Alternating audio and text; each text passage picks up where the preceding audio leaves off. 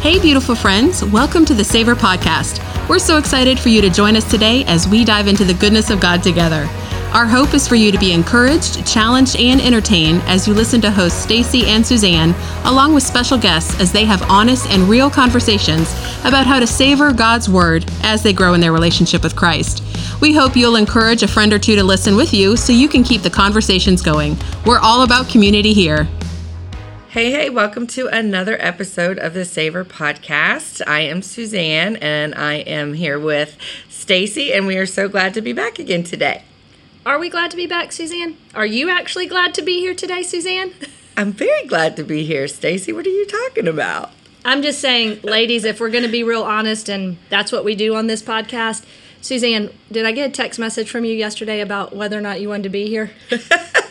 I did. Okay, she's calling me out. I was like, maybe we could just blow off all this ministry stuff and just go um, shop for Christmas decor at Hobby Lobby. Yeah, I am feeling the Christmas. Christmas is my favorite thing, and I'm like, I've never wanted to put up stuff this early, but I'm like, I feel like I got the itch. And is that normal? Like, it's not quite November. Well, we're real close to November, so it is for me. I totally got the itch, and I'm gonna. I mean, we're all about being vulnerable and sharing. So it is the end of October when we are recording this. And yesterday, I had about an hour before I had to leave my house again to do carpooling stuff. And so I may have watched a little bit of a Hallmark Christmas movie because they've already started They're already showing, on? Yeah, they've already started showing them. So Oh gosh, Stacy's gonna be out for the rest of the season. I am. I'm going to Sabbath every day now from now until Christmas. I can't wait to have some good Sabbaths with some. I know, and this is I'd be interested to hear from people, but this is such a polarizing topic for women, like when to decorate for Christmas. If you're a Christmas decorator, like some people are hardcore, like you are bad if you do it before Thanksgiving, and some people are like already have their tree up. So it's interesting. Do you have your tree up before you have Thanksgiving? I will tell you, uh, not usually. I think last year was the first year I had a tree up before Thanksgiving. We always waited, but one reason I like to do it earlier now, like this is new for me, is because taking it down is so terrible. And like when you wait too late, it feels like you're putting it up and taking it down so close. Yes. Feels like too much work. So I want it like up where I can look at it for a while before I have to think about taking it down. Yes. No, this is another question. Do you have your house decorated for fall slash Thanksgiving slash harvest slash Halloween? No, I do not. But I do think that if I didn't have a job and I had like endless amounts of cash, I would totally do that because I do think the women who do it and put it up, it's so cute and stuff like that. I like to think if I had um, the time and money, I would do it. But I also found out during COVID pandemic that a lot of the things that I said I didn't have time to do, it just is that I want to. So I don't Yeah. know. It's a good question. What about you? So I do have mine decorated for fall. I love fall decorations with pumpkins and all of the leaves and all the harvest idea. Actually, your son came over the other day and he's walking around my house and he's pointing. And I was like, What are you doing? He said, I am counting all of the ridiculous amounts of pumpkins that you have in your house. I think I have upwards of 45. I thought he said like 50 something. Okay, maybe, maybe. But I have to be honest. So my daughter's off at college, you know, and she is incredibly talented when it comes to creativity and art and aesthetics and how things look. And so she used to decorate for me for like fall and she mm-hmm. loves it. I would just say, "Hey, go do it." And she did it. And so this year I had to do it without her, and I called her and I was like, "Emma, it's terrible. It doesn't look like what you did." And she came home and she said, "This is your problem, mom. You didn't get rid of the blues. You have too much blue in here. Nix the blue at harvest time, at Thanksgiving, fall." So, I do decorate, and I think that I probably will put up the Christmas tree in my bedroom before Thanksgiving, but I like to have Thanksgiving with Thanksgiving decorations. I get it. So- I get it. And y'all are like hardcore the day after Thanksgiving. That's like your tradition, right? to decorate. To decorate. Yes. Yes. And, And, we your are tree, your big tree. yes, Yeah. and we are also hardcore December 26th take it down. Yeah. But that's yet Yeah. for another day. We'll have that conversation. So, but because I am a good server of Yes. the Lord. Okay, that's that's it Yes, didn't sound are. right. Anyway, I showed up here today instead of going to Hobby Lobby, which is probably a really good thing. So But it was very tempting, y'all. it we had to we had to renounce that in the name of Jesus together because I was like, oh, I so want to go to Hobby Lobby today. But we love you, ladies, so we're showing up today. Yes, and we're showing up with um, kind of a, a not. It doesn't feel like a happy topic, especially coming off of the Christmas banter we just had. Yes. Um, but today we are actually going to be talking a little bit about shame. It was a couple months ago. I had on my Instagram put out uh, because we had a comment from one of our listeners. Which, by the way, we love to hear from you guys. So you um, we welcome you to message us whether it be through instagram or our email is savor at crosstownchurch.com and uh, we'll put that in the show notes but anytime you want us to go deeper on something or have questions or want us to cover a certain topic so we actually had a, a woman reach out and um, request that we do a podcast on shame so I kind of asked on Instagram, did a quick poll, and 100%, it was 100% of people said they either struggle with shame or they know someone who struggles with shame. And so, um, kind of just been trying to learn a little bit about that. What exactly is shame? How do we define that? And um, a lot of people know about Brene Brown. She's a pretty um, well known social worker who's done a lot of work in shame and vulnerability and things like that. Um, I don't think that she ha- claims to be a Christian. She may be a Christian. I don't know, but her work isn't um, like a Christian based thing. So just know that when you read her things and do her things. Because she also says some things that I don't necessarily agree with just because I have a biblical worldview. And so that's fine. But I think she's very wise um, about her studying of shame and vulnerability. So I really liked her definition for shame. And so I'm going to read you Brene's definition for shame. It is intensely painful feeling or experience of believing that we are flawed and therefore unworthy of love and belonging and connection. Um, so I thought that was, I think that pretty much hits where shame kind of takes us. Yeah. And we are flawed.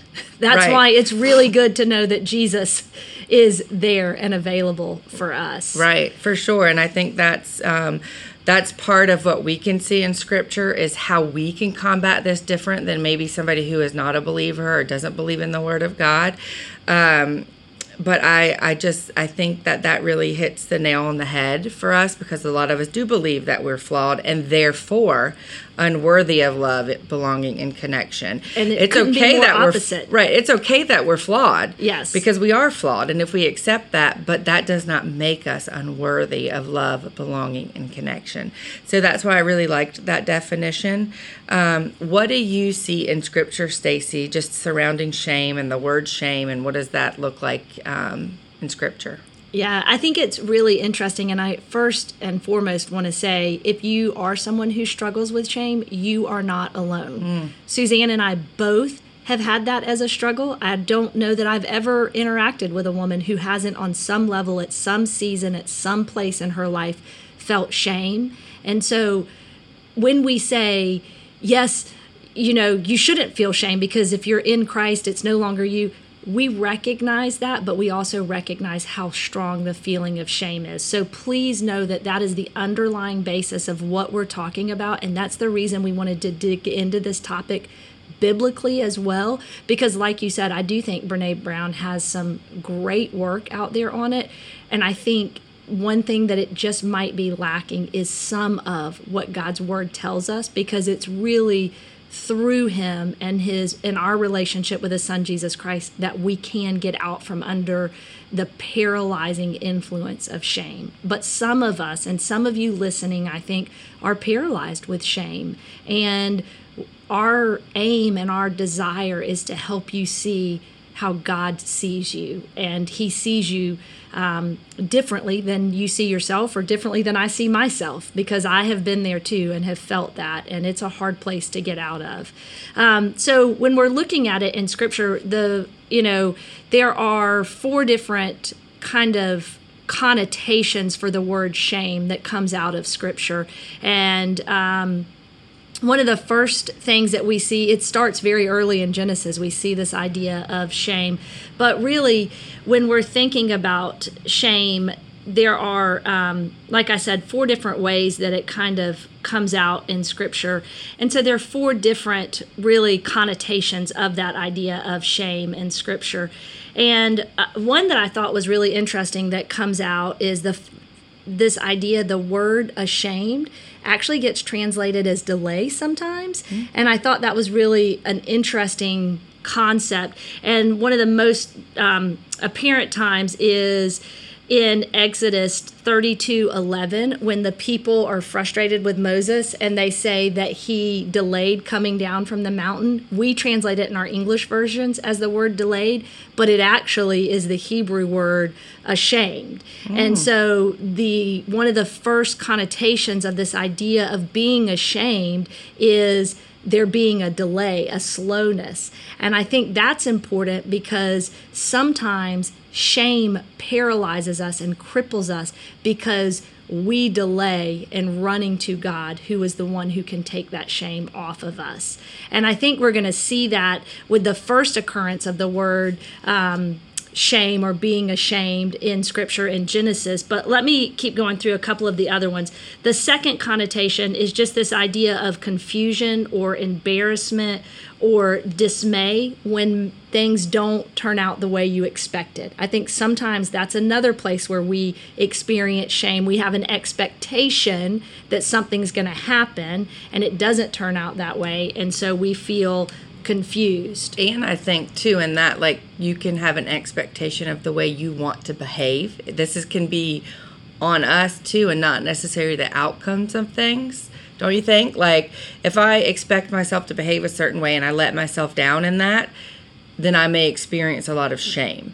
Oh, absolutely. And I think that's a good point because sometimes we have expectations of ourselves mm-hmm. that we mm-hmm. shouldn't have. And then other times we have real honest expectations that we just fall short of meeting. Yeah. So that is that's such a good point. And then one of the third um, usage in scripture and one of the most common is this idea of disgrace that occurs at the hand of our enemies. Mm. And so in the Old Testament, a lot of times um, in the Bible and historically during the Old Testament period, nations would rage against each other and they would basically take each other captive. And a lot of times, when an army would take another people group captive, one of the things that they would do is parade all of those captives in front of all of the people who captured them and they would be naked. And they, it would be this parade of shame. They would do everything they could to tear them down and make mm. them feel ashamed. So that's another connotation that we see in scripture of our enemy putting shame on us. And again, we're going to see that again a little bit in um, mm-hmm. Genesis as well. And then the last one um, is really an idea of carrying that on further when our enemy triumphs over us and we because of that lose our trust in god so the fourth way we see it is we have been defeated by something else or someone else or even ourselves and because of that we lose our trust in god and our ability to trust that god is good and he has good in store for us. But I wanted to just read the first instance that we see this idea of shame in Scripture it comes out of um, Genesis 2, and I'm sure you guys are very well familiar with this story, but uh, it's after in the second chapter of Genesis, God has created everything, and um, Genesis two twenty five says, "And the man and his wife were both naked and were not ashamed." And so they were living in the garden, and they were completely naked, and they were fully known and exposed to God, and they had no dread, no fear, no concern that they weren't going to meet an expectation.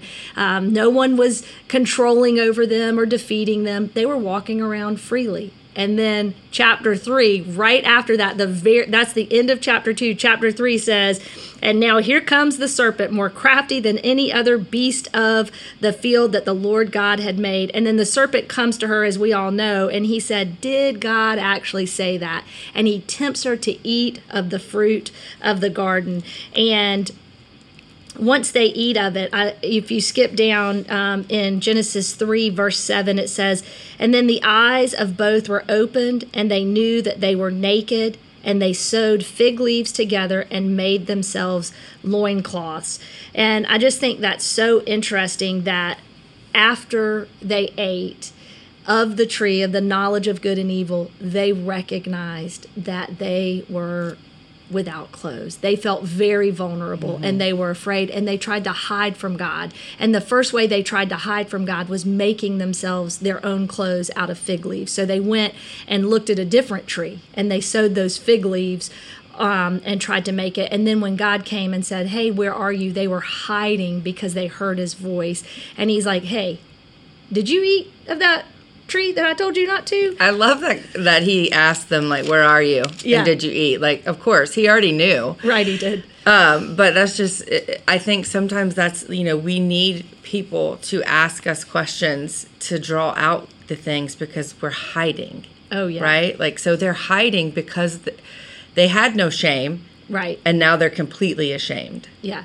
And shame will always send you into hiding. Shame will always send you into hiding. Mm-hmm. If you feel yourself withdrawing from other people, if you feel yourself hiding, it is almost always a red flag that you're dealing with shame because some of us are dealing with shame and we don't even know it all the time mm-hmm. and or don't know the reasoning behind it maybe always but if you feel yourself hiding or withdrawing that should be like a check engine light for your soul of maybe I'm dealing with some shame. Yeah, or like if you feel compelled to t- say, hey, and talk to a friend about maybe something you're struggling with or something from your past or something just in your thought life or whatever and you feel compelled to do that but you can't do it yeah maybe that's an indication like you're you're you're struggling with some shame yeah. surrounding something yeah. absolutely. Absolutely.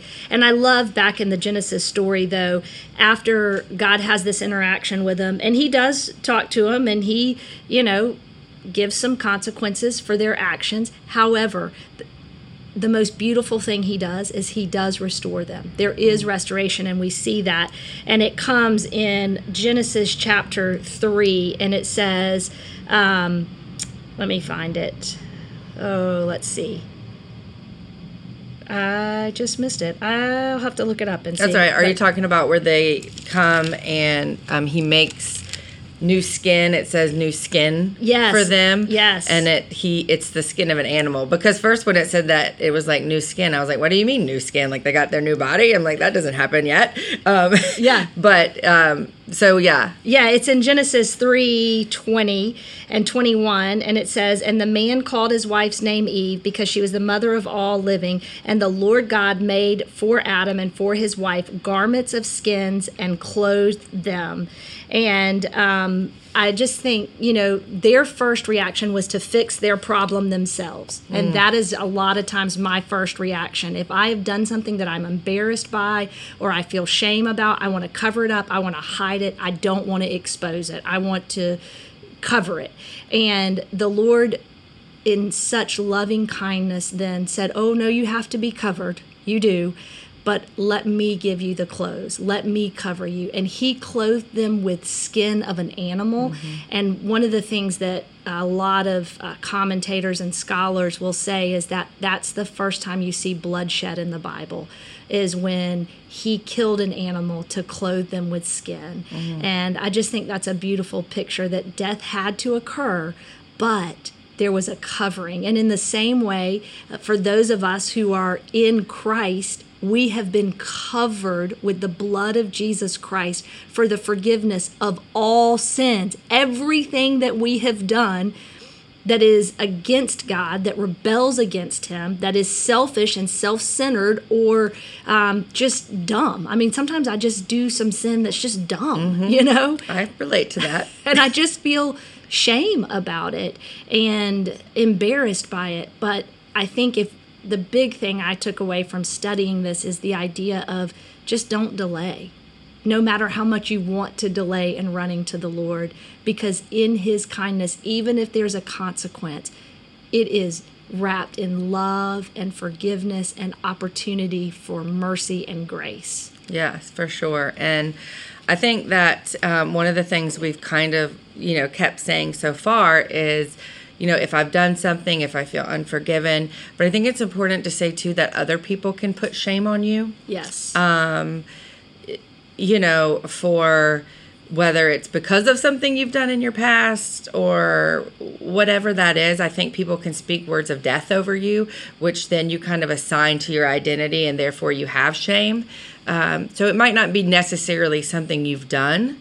Uh, but I think getting to the root of it is really important. I think that's why Christian counseling is so important. Today, I learned that there's actually, I can't even, I guess it's ACA. It's like an American or an Academy of Christian counselors. Maybe that's ACC. I don't know. That's a basketball thing. I don't. I don't know. But anyway, just Google it. I'm sure you'll be able to find it. But where you can go and find counselors because I do think it's important, especially if you're really, just really struggling um, with that. But one of the comments that um, came in when we talked about maybe doing this shame was one that um, really struck a chord because I think everybody can relate to it.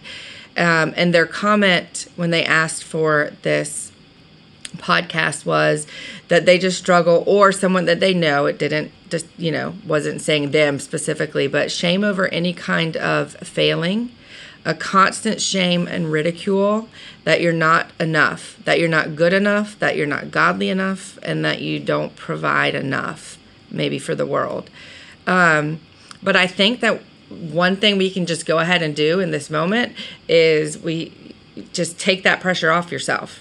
You're not enough. I'm not enough. Stacy's not enough. None of us are enough. Um, like if we could just get that into our understanding i think that that would help. Then we realize yeah we're gonna fail. We're gonna fall. We're gonna do dumb things like you just said. But we've been made enough by the cross. I love the adage that people always say you can't out sin the cross. Yeah. A- a- and you can't. You can't out sin the cross right? Unless you just like Unless you reject it. reject the cross right. Um, so i think that that's that is um, so revealing that you know most of this i think sometimes stems from our feeling of not being enough. Um, and just knowing that we're not enough but we've been made enough through christ. Nothing that we've done on our own. Right, right. And I think it's interesting too, like you were saying, that that is one of the things that causes shame. And I think if we think back when Eve was in the garden, you know, it, the enemy was coming to tempt her with doubt, like doubt about who God is and what God said. He says, Did God actually say that? And I think some of us do not believe that God actually says, You are redeemed, you are forgiven. Mm-hmm. Though your sins are many, Isaiah says, and they are scarlet, they have been made white as snow. And I don't think that's sometimes we can really grasp that because we are so intimately acquainted with our mistakes. Or, like you said, someone put shame on us.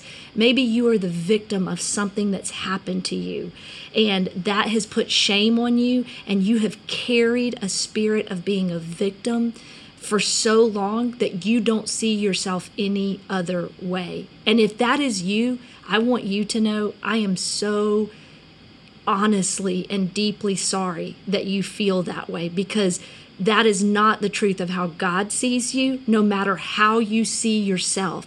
And that's the crux of it, I think, so often with shame. It's we get st- stuck in a perception of ourselves and we only see ourselves from one vantage point when God says, Oh no, I saw what happened to you and I have removed that stain and that blemish.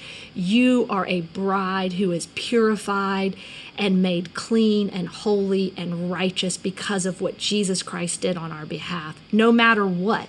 And even, and I think so often, and I, and I'm only speaking from having conversations with women who have experienced that where because of something that's happened to them there's been shame put on mm-hmm. their lives it then causes them to live up to that. Do you know what i mean? Like mm-hmm. something something happened to them and then well i guess that's who i am so i'm just going to keep doing that because that has defined me. When in reality we have to let god define us and god say hey that's not true about you Right. I um, heard recently on a podcast that I will highly recommend that you go listen to, or I can even find the link and try to put it in there. But it's um, Lysa TerKeurst, and uh, she's the Proverbs 31 lady. And then she has her own personal um, Christian counselor, Jim Cress, and then Joel Muddamalle, who is like her resident um, theologian at Proverbs 31, I list they just recently started a podcast. It's called Therapy and Theology or Theology and Therapy, something like that. I'll I'll post it. Um, but they, I really highly encourage you to go search through there. They did one on shame, and one of the things that Joel said that I thought was really good was that guilt unattended becomes shame. Oof. Yeah, I thought that was so good. And I think that's a really practical thing because sometimes I don't think we recognize our feelings as shame. Mm-hmm. Um, but um, if you're feeling guilty about something, I don't think guilt's always necessarily a bad thing. I think it can lead us to conviction. Yes. Um, and so if you feel guilty about something, then take that to the cross. Take that to Jesus. Uh, verbalize it to a friend. Um, let truth be spoken over that. Pray. There are ways to deal with that um, so that it doesn't become shame. But Stacey, how would you define like when I say guilt can lead to conviction? What what does that mean to you? Like this idea of conviction, and what does that look like? Yeah, I think that's such a good question because I struggled with that for a long time. I would not live in my mind worthy of the calling that God had placed on my life. I did I wasn't doing the things I was supposed to do. I'm like the apostle Paul and I did the things I didn't want to do and I would sit in this guilt. Like I know, you know, there were there was a time in my life where man, I know that conversation was nothing but gossip. There was nothing mm. but absolute gossip and negativity and divisiveness that came out of my mouth. And I, I would just sit in that place of guilt. And that guilt, unattended, not only turned into shame, but gave the enemy playground to say, see, that's who you really are. You're mm-hmm. really a person who tears other women down. You're really a person who speaks negatively. And so I think that there was real guilt there. I did gossip and it was wrong and it was detrimental but what I needed to do was allow the Holy Spirit to give conviction. And when that guilt came, instead of not attending to it, recognizing that there's conviction. And to me, conviction comes as very um, precise. It's very, it's like a sharp needle. It's like a scalpula that is cutting. So, like a surgeon will use that. Is that right? You're, a, a scalpel. I think a, a scapula is like a part of your body. I'm not sure, but you were close. I mean, I am no doctor, but right. I'm married to one. You're and an my honorary friend doctor. my friend Suzanne here is an RN. So, so you know. for all your medical needs, just call us. That's right. Call us, please. We will cut you open with the scalpula. yes, but a scalp a scalpel. A yeah. scalpel. So a surgeon is going to use a scalpel to cut a very precise line in surgery. It's still cutting. But I would mm. rather a surgeon do that than have a butcher use his butcher knife to cut me for surgery, right? Yeah. They're both making cuts. And I think guilt and conviction can be seen like that.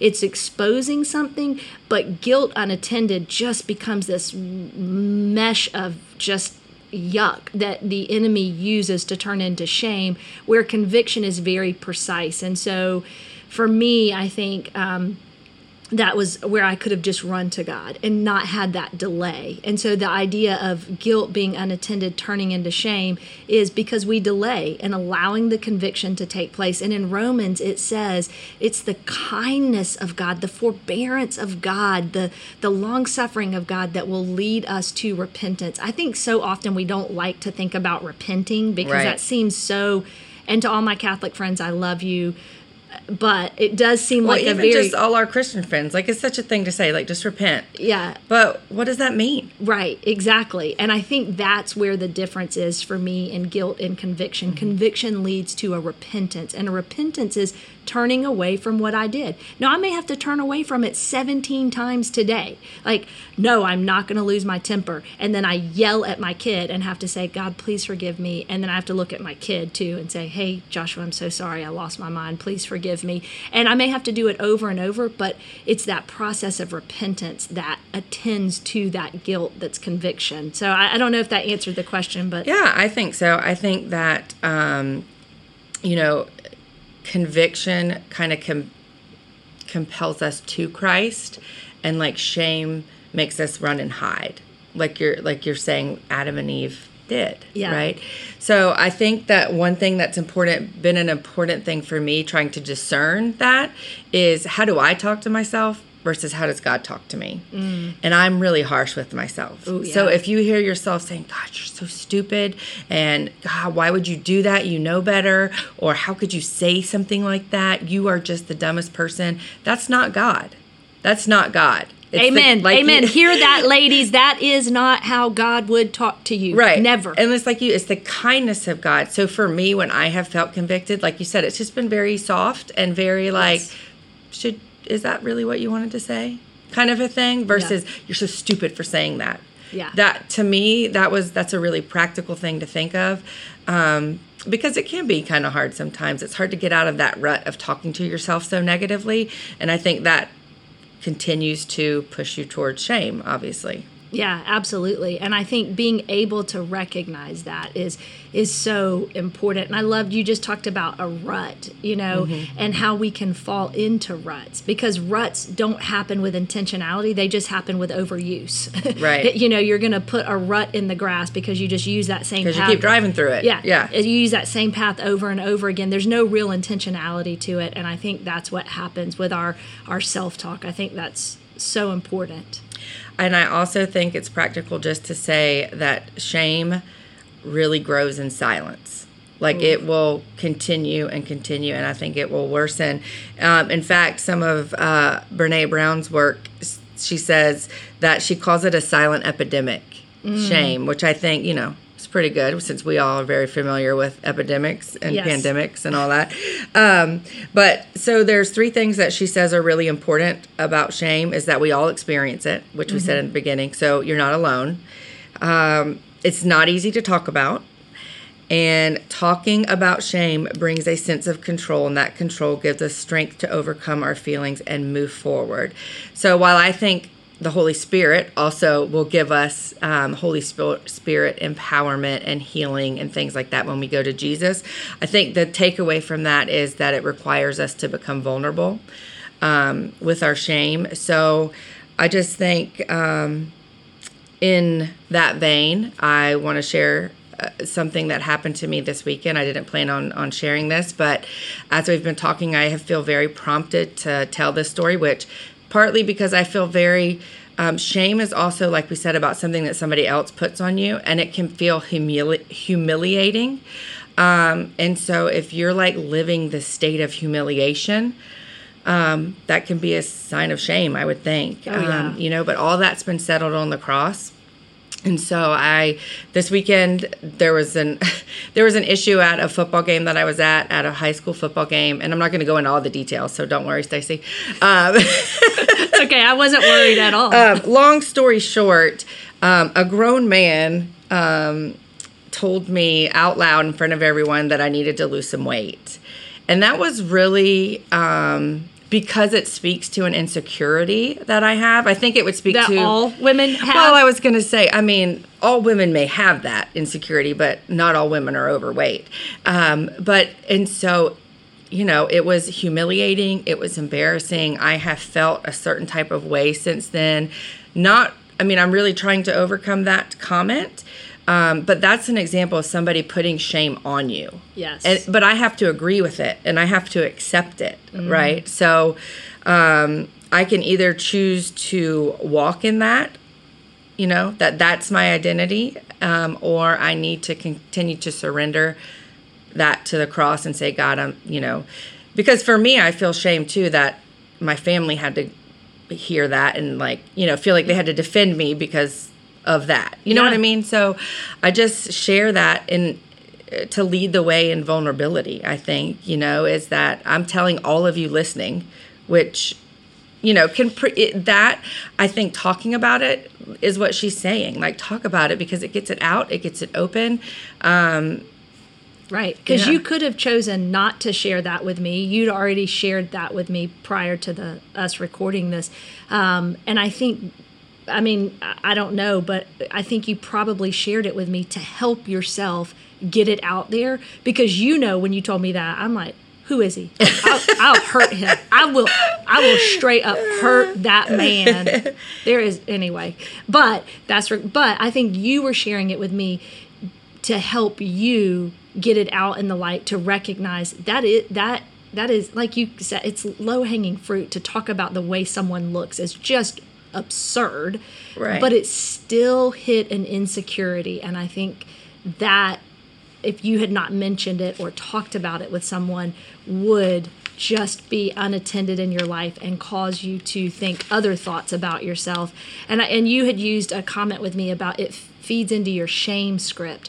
Talk mm. to me a little bit about that you know this idea of that that term having a shame script because i think each Did of I us say that? yeah Oh, okay. Um, let's see. I don't remember saying that, but uh, it sounds like something I would say.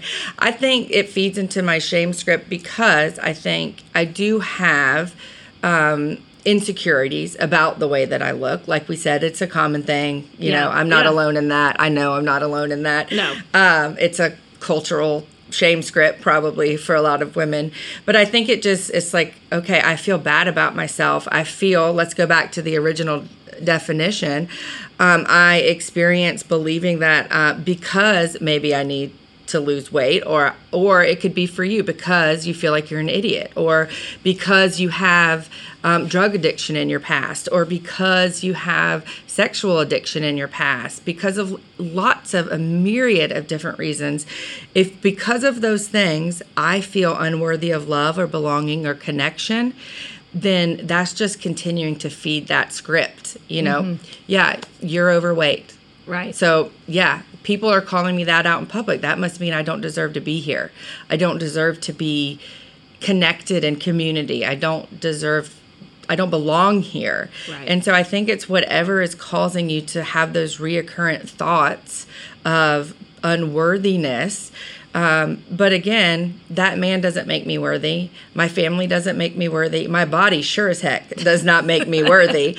Um, Jesus makes me worthy. And so again, I can either agree with that shame script or I can agree with the cross that calls me the beloved of Christ and that God sent his only son to die for me. So and I'm not saying that's easy. I'm not saying that since that Friday night I haven't had to, you know, do this work over and over Yeah. again. Um, but it's just reminding yourself like in that rut stick that truth in the rut. So when you get there you've got it and you can kind of pull yourself out of that. Right, exactly. And talk to someone else about it, whether it's a pastor or a friend or someone that you're connected to in your small group, but be willing to share that because each one of us has a different shame script that runs in our head. And so there are certain triggers for me. So for me, mine may not be so much my weight as it is my intelligence. Mm. So I, my shame script is I am dumb. That is the shame script that goes through my head all the time. And when I misspell a word, when I send an email that has a wrong information in it, uh, when I make a- an honest mistake, I don't see it as, oh, that was a mistake. I immediately, my shame script is, see, you knew you were dumb. You are so dumb. You're the dumbest person in the world. And that's where my default is. I know that about me. And so I, I think if you're listening to this, only you probably know what your shame script is.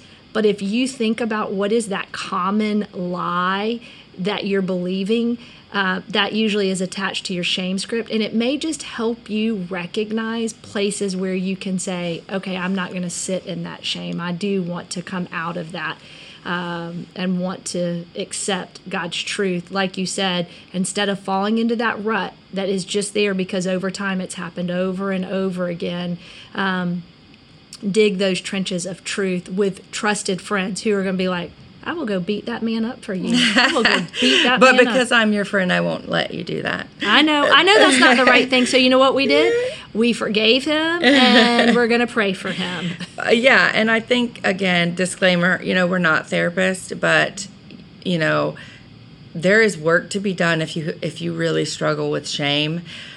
You know, I don't know, maybe shame, this whole idea of shame and being unworthy and not feeling like you belong um, is really a huge contributing factor to our suicide rate in America. I mean, and people don't want to talk about it. And so if you ha- if maybe you're not dealing with this, but you know someone who is, can we invite you to um, try to talk with them and talk with them with full of empathy and compassion and not judgmental. Um, I think that's a great way to, to approach someone who is struggling with shame. Because remember, they have a shame script constantly running. So they probably just really need someone to be empathetic um, to their struggle. Yeah, absolutely. And and I just want to share a couple of verses um, that out of Psalm really. If you if you struggle with shame and you're looking for some verses to counteract and trust, know that you can really trust God. Because remember, one of the fourth kind of connotations of shame in Scripture is that because these things have happened to me, I can't trust God anymore. And I just want to. Um, help you understand and see what the Lord is saying. There's several uh, verses, but Psalm 25 20 says, Oh, guard my soul and deliver me. Let me not be put to shame, for I take refuge in you. Um, and then I love also, he says, um, when it's in Psalm 22 5, he says, To you they cried out and they were rescued. In you they trusted and were not put to shame.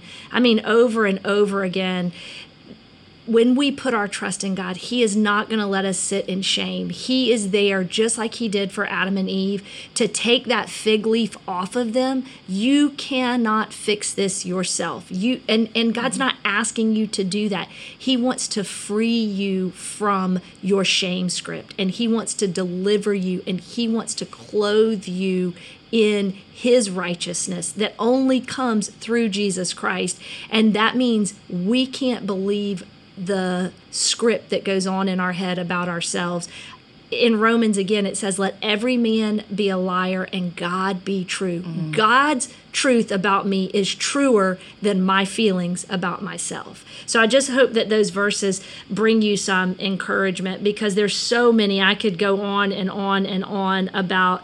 Um, all of these verses and how God has set us free from shame, and how when we take refuge in Him, we don't get to wear shame. We wear the armor of God, the protection of God. Amen to that.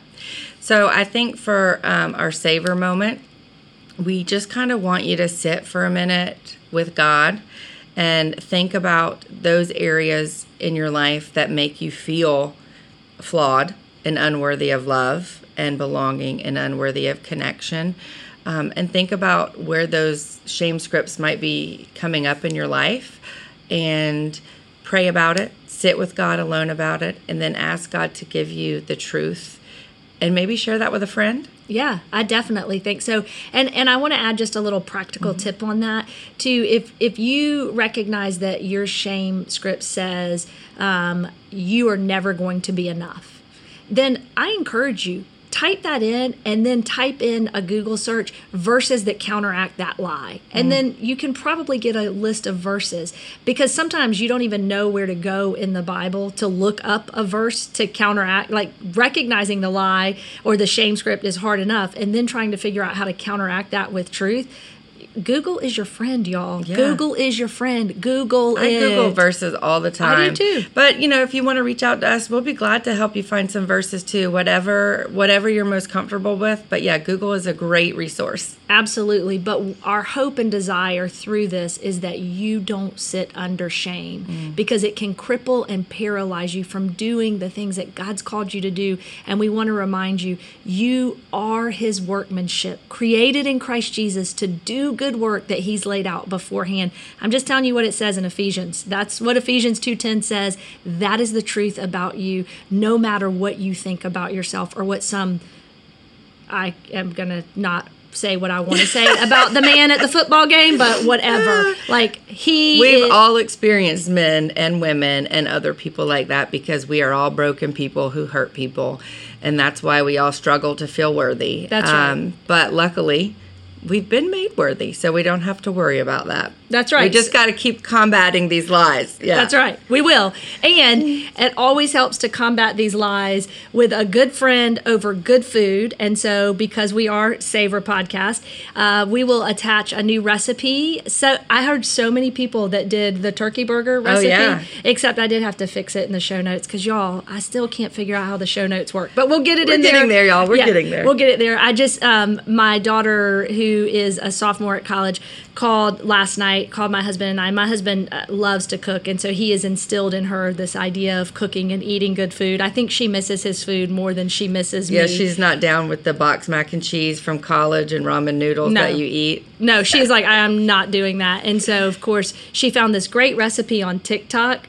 and um, she texted us last night and called us about it last night. But we'll include it in the show notes for you guys. But it's a pasta dish that is, uh, it uses peaches and tomatoes and you saute them and puree them and reduce them to this really gooey thick, almost like tomato soup, and poured over penne pasta with fresh basil. And she It said, sounds weird. I I'm not gonna lie, but I'm intrigued. So I'm totally gonna make it. So if you make it, post a picture and tag us because I'm gonna try it, even though it sounds gross.